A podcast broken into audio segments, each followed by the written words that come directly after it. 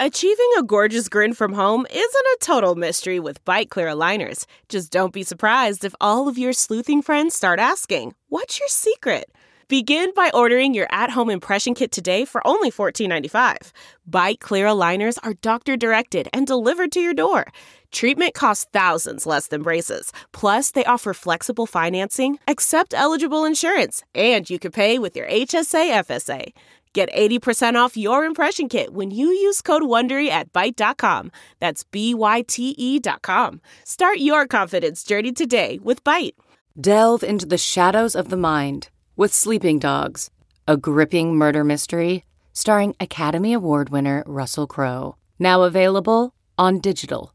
Crowe portrays an ex-homicide detective unraveling a brutal murder he can't recall. Uncovering secrets from his past, he learns a chilling truth. It's best to let sleeping dogs lie. Visit sleepingdogsmovie.com slash Wondery to watch Sleeping Dogs, now on digital. That's sleepingdogsmovie.com slash Wondery. This episode is sponsored by minima dot global and Circle.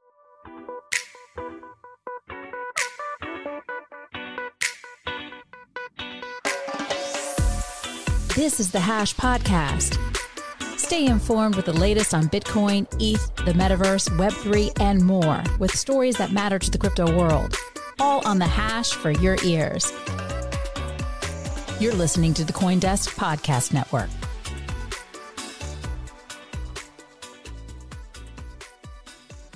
Hello, welcome to Thursday's edition of The Hash, or Friday Light as we like to call it. I'm joined today by CoinDesk's chief insights columnist, David Z. Morris, and CoinDesk's head of magazine, Ben Schiller. Welcome to the show today. I got the first story. We are talking about more layoffs, just like yesterday. Not a happy way to start off our Thursday, but nonetheless, the talk of the town right now. Stripe has laid off about one thousand employees after downgrading its future outlook, saying that, hey, maybe this internet business is a little bit slower than we thought it was going to be. This follows on reporting from Bloomberg that Twitter is also slashing about fifty percent of its workforce. That is on reporting from Bloomberg. Nothing yet from Twitter on the story. And then l- lastly, for Dapper Labs, also laying off about twenty-two percent of its workforce, saying that crypto winter is here. So a lot of layoffs to start off Thursday, guys. Not great news. Ben, I want to throw this one over to you. We talked about it, yes, earlier on the show this week. Sort of just the scene for tech right now. We're going into recession possibly, or at least a slowdown in tech. So it makes sense to have some sort of layoffs, but curious to get your thoughts on these three organizations shedding some workers. Definitely. I mean, there's a, a general sentiment going around, but I think there's slightly different stories going on here. I mean, Twitter is obviously linked to the massive acquisition price, and uh, Elon Musk is looking to cut costs. It seems getting rid of half of the uh, workforce is, is a good way to do that, I, I guess. Even though terrible for the employees, obviously. Uh, with, with Dapper Labs, that's more linked to a an N F T mania ending. I mean, it, it's interesting to compare the sales volume of N B A uh, Top Shot, which was uh, kind of a, the big mainstream moment for N F Ts back in uh, uh, last year in twenty twenty-one. At the height of that boom in in, twenty, in, uh, in February, they were seeing vol- volumes over two hundred million dollars per month, and now that volume is uh, is less than three million this month, so or last month. So you can really see uh, you know the mania cratering out, and I think that's the reason behind the, this layoffs uh, or spate of layoffs in in that, in that case. Yeah, I think the point about the differences between these different moves is important, um, and, and also just to put it in larger context. You know, we we have been waiting for a recession, and we're seeing these layoffs in tech. But the layoffs in tech are pretty specific and don't necessarily feed into the larger recession narrative, which just honestly hasn't emerged. We don't have a, uh, a jobs report that is showing wide losses. These are very specific to tech. And Twitter, in particular, just doesn't fit into anything. It's all about Elon paying too much for the company. And, and so uh, and exactly. Dapper, yeah, it's cyclical. So, you know, it's it's tempting to put these things into a bigger narrative, but I'm not really sure there is one. I mean, this is very tech specific. I will say Stripe cutting jobs in particular is scary. Stripe is a very widespread payments infrastructure company. And, you know, we, we would have to dig into the numbers more, but um, it's very interesting to see them cut because they don't, they're not, you know, they're not selling N F Ts, they're selling point of sale. And so uh, that's, that's a totally different story. And that one is a little bit worrying, but tech layoffs, we're strange animals over here. We're not even necessarily part of everything else that's going on. Definitely. One little note of pushback I might throw back at you, David, if I can, is Facebook and a lot of these other larger tech companies that are specifically focused on social media did have a lot of layoffs at the beginning of the year, right? There's been layoffs in a few different sectors within social media. And so to my mind's eye, I don't think that happened in Twitter because there was like this price for Twitter that was floating over their head for the last six months. They knew how much they're going to be bought for. Why would the Twitter management at that point start laying people off? Just going to let the, the new guard come in and, and sweep everyone out. And I think there was going to be some sort of layoffs for Twitter at some point just because it's That's happening all across tech. So that would be like my only slight note of pushback, but I definitely agree. Uh, you know, there's it's tech. It's a little bit separate from the rest of the ecosystem. And then even within that, you have different buckets, right? Crypto is very different from Stripe, but we're all sort of sailing in the in the same sea together. But we can leave that story where it's at unless we have anything else to grab on it.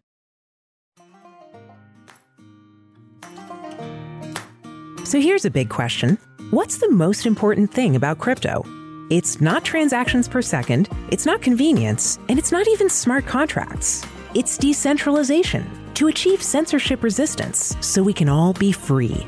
Minima is a new layer one blockchain designed to run in full on a smartphone so that anyone can participate in building Minima's decentralized network as an equal.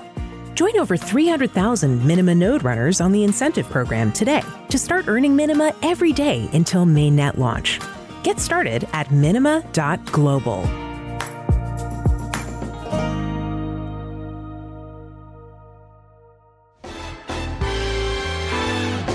This episode is brought to you by Circle, the sole issuer of U S D C and a leader in crypto that's held to a higher standard. U S D C is a fast, safe, and efficient way to send money around the globe. U S D C is always redeemable one-to-one for U S dollars and has over forty-five billion dollars in circulation as of October thirteenth, twenty twenty-two. Plus, Circle posts weekly reserve reports and monthly attestations of reserve capital, letting users know that U S D C is safe, transparent, and compliant with regulations. Just go to circle.com backslash transparency to see why U S D C is a trusted stablecoin.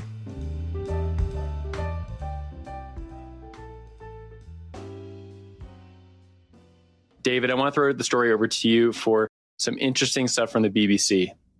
Yes. So this is a, an old story that just continues to give us gifts. Um, for those who aren't familiar, OneCoin was a pyramid scheme that presented itself as a cryptocurrency. It, it was not a cryptocurrency. There was no blockchain. It didn't exist. But this launched all the way back in twenty fourteen. At least the, the company, the coin, I think, launched maybe the year, the next year or the offering. But we have from Jamie Bartlett, the B B C, new reporting this year, following up on Ruja Ignatova, the, the founder and sort of figurehead of OneCoin, who has been on the run to unknown international locations for going on five years now. And Bartlett has uncovered some new stuff, very interesting connections, potentially between Ruja and the Bulgarian government. Um, and for me, what this brings up is, and also the governments of the U A E, what this brings up to me is just that pyramid schemes have gotten so huge that governments are getting involved. And uh, this is not necessarily the official position of the Bulgarian government, but it's elements within it who have decided that, that this is actually somebody they need to defend rather than send to jail. So um, it's very troubling, and I think speaks to probably a lot of other stuff going on that we don't have the same visibility into. But uh, what does this say about, I guess, current scams is, is one question that we can ask. Ben, what do you think? Are these are, are governments protecting Do Kwon right now? Who knows? I mean, I, I do think this is a story that has everything. It's kind of James Bond plus crypto. There's uh, rumors that she uh, is engaged in massive plastic surgery to change her appearance to, to hide away in, in Bulgaria. And actually, we had Bartlett on a podcast uh, a few months ago, and he said very much this. It was still rumored at the time that she was being helped out by the Secret Service of Bulgaria or hidden elements within the deep state of Bulgaria, and that's really the only way she could have evaded uh, detection and prosecution and uh, capture for so long, because most of her co-conspirators uh, have definitely been uh, found out and, and, and locked up, so that there must be something different with her. I think this is a fun story. I mean, maybe we shouldn't sort of revel in it too much because there were a lot of uh, uh, victims here, but this is kind of a classic crypto scam, and it's kind of uh, James Bond plus crypto plus uh, plus uh, no blockchain. Uh, so it's kind of fascinating. Will? Yeah, it's definitely, definitely a very interesting story for a few different reasons. And one thing I like that you bring up within your article about this, David, is the fact that we often forget about yesterday's crypto scams because we're also focused on today's crypto scams and the people who are being actively hurt within the ecosystem. Crypto is rife with scams. Uh, there's some new reporting on the amount of token pairs on Uniswap that were outright scams. And, you know, it's a high percentage, a high double uh, figure percentage. Not really shocking for anyone who's in the industry who knows how easy it is to spin up an E R C twenty token and put it onto a decentralized exchange. It's not that hard to do that. Just get a social following and you can make some money doing it if you have the technical know-how.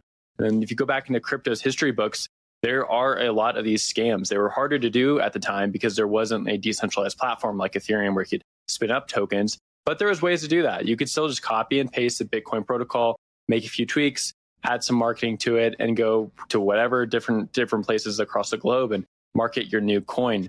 OneCoin was one of those scams that really took off, the, right? One of the coins that you described, right?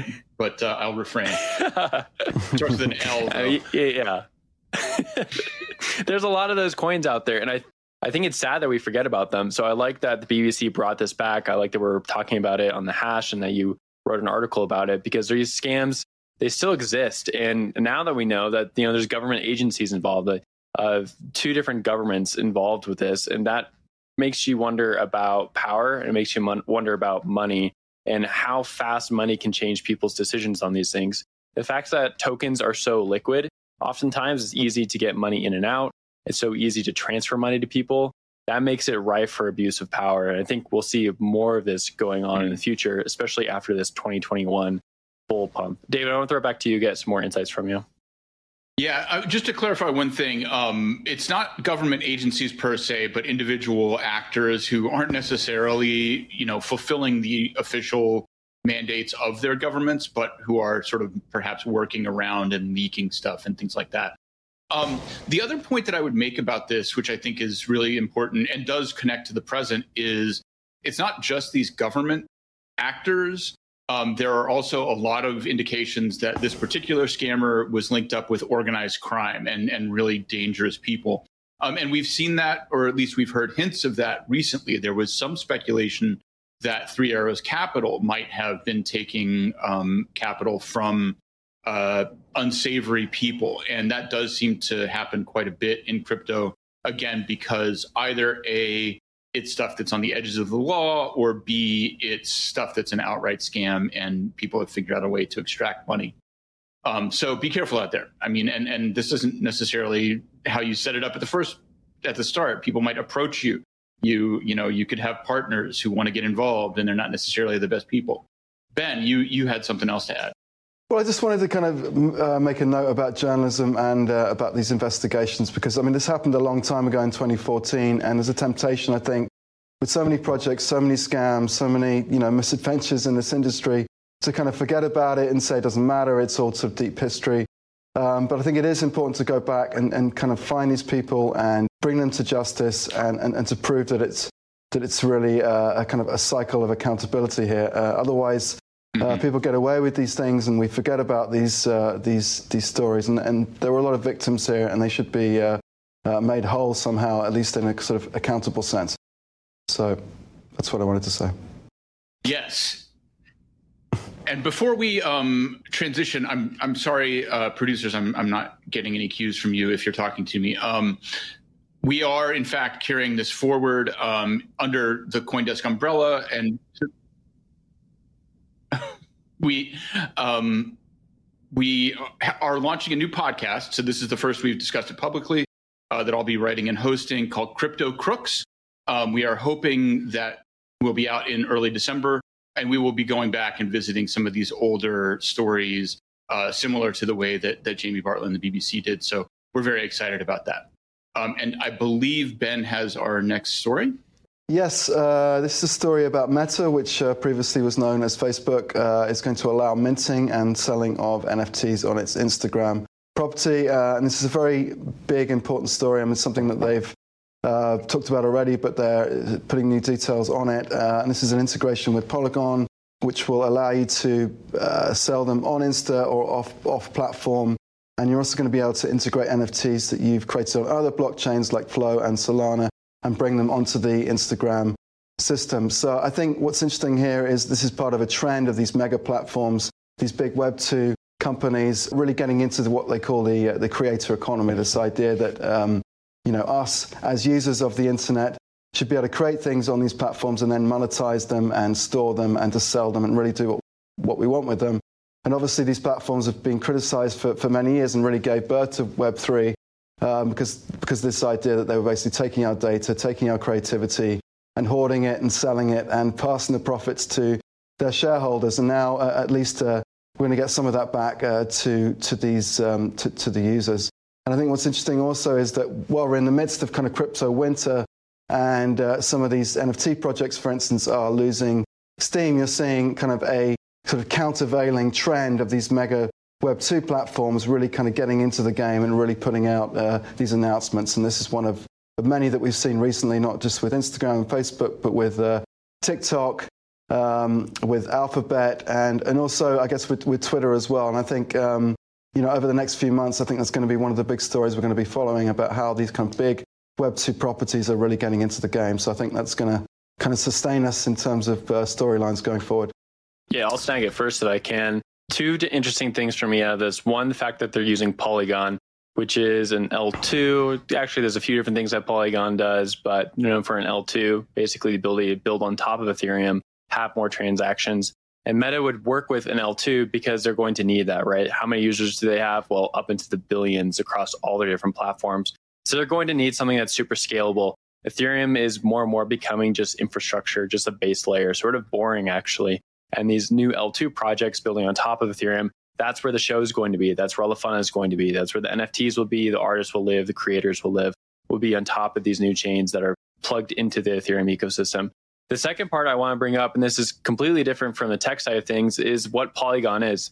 Formerly known as Matic, Polygon's actually built by two Indian co-founders. And I think that's a great point to highlight here is that a lot of the technology is built in crypto right now. It's not coming out of Silicon Valley. It's global and it's moving all over the world. These two co-founders, again, from India, they don't have a lot of that in Silicon Valley. Like, we don't have a lot of those stories of people from coming from across the globe, building a project that is selected by Meta to run a whole new division, a whole new revenue generation operation for them. And that's the power of crypto. That's the power of decentralized economies that crypto enables. Anyone with code, anyone with a laptop can plug into this economy and start churning up new tokens, churning up new ideas, and start making valuable products on behalf of others. Dave, I'll throw it over to you. Yeah, there's there's a lot to say here. One, I think just take a step back. I think there's a little bit of a learning opportunity here as far as crypto economics and investing. So the fact that uh, Facebook and Instagram are going to be using uh, this particular chain means that that will generate volume on the chain, right? The N F Ts are stored on the chain, the transactions. You have to pay for the block space to fulfill those transactions. And so when you see a deal like this, that's a that's a fundamental driver of value for a network like Polygon. And we have seen uh, something like a twelve percent run up over the last twenty-four hours in the price of that token, because there's going to be more demand for block space on that network. So just to put that out there, that's just kind of one way, uh, fundamental way to look at valuations for projects is just demand for block space, demand for throughput activity. Um, The other thing that I'll note is I wonder about um, Meta's ability to roll this out in a way that's going to be really effective, because we saw, um, I think over the last month, a ton of really positive news from Reddit over their digital collectibles effort, which are N F Ts. But one of the things that was widely noted is they didn't discuss them as N F Ts. They didn't use that terminology. Um, and they got a lot of people into wallets and into owning digital collectibles without going through sort of the normal crypto sales funnel. Not, it's not like, you know, this is crypto, it's going to go up, all that kind of uh, sort of buzzy stuff. They just focused on what people want and the end user experience. Um, and it was very successful. They, they got a huge influx of new users using N F Ts without knowing it. Unfortunately, I think Meta culturally is much more oriented towards buzzwords. Um, they're more of a marketing company than anything at this point, including marketing their own features. Um, and uh, so I wonder if uh, they're going to be able to actually cater to users instead of making this a narrative, frankly, ultimately about their stock price, which they're desperate to pump up at this point. I think Will will get the last comment on this one. Yeah, I'll take it from there. I, I am interested to see what happens with these N F T marketplaces, because it is a lot of capital, and hopefully it doesn't become sunk capital this late into a bear market. We've seen a few different N F T marketplaces pop up, and now we've seen the different places that those N F Ts can go live on. And you need both those things, right? You need a place to go buy the N F Ts, and you need a place to put those N F Ts so they have actual utility. I think that the buyers are there. They might not be there as much as they were in twenty twenty-one, but the buyers are certainly there. We'll just have to see if they can stick the landing from uh, being a user to buying something to landing onto your on whatever page you want to use. Uh, this is certainly really bullish for adoption of N F Ts to have something like Meta enable it. It was big when Twitter did it. But again, it is sort of late in the cycle. So, you know, there might not be enough interest to deem this like worthy at this point. Uh, Ben, I'll actually give you the last take before we wrap up. Yeah, so I just wanted to say one other thing. I mean, it's interesting, if, if Facebook and the other social network platforms are going to become N F T platforms, then will the N F T platforms become social networks? And I think that's something to watch out for, because presumably you need the whole thing in order to be effective going forward. Well, that's a full show for us. Started off layoffs and ended with N F Ts and a little of mystery in between. Uh, thanks, everyone, for joining us today on The Hash. That's Ben Schiller and David Z. Morris. You can catch us again on The Hash tomorrow. I'm Will Foxley. If you liked the show, you might like the podcast version even more. Just plug in those earbuds and listen along with us on the CoinDesk Podcast Network. From all of us at CoinDesk, thanks for watching. We'll see you tomorrow.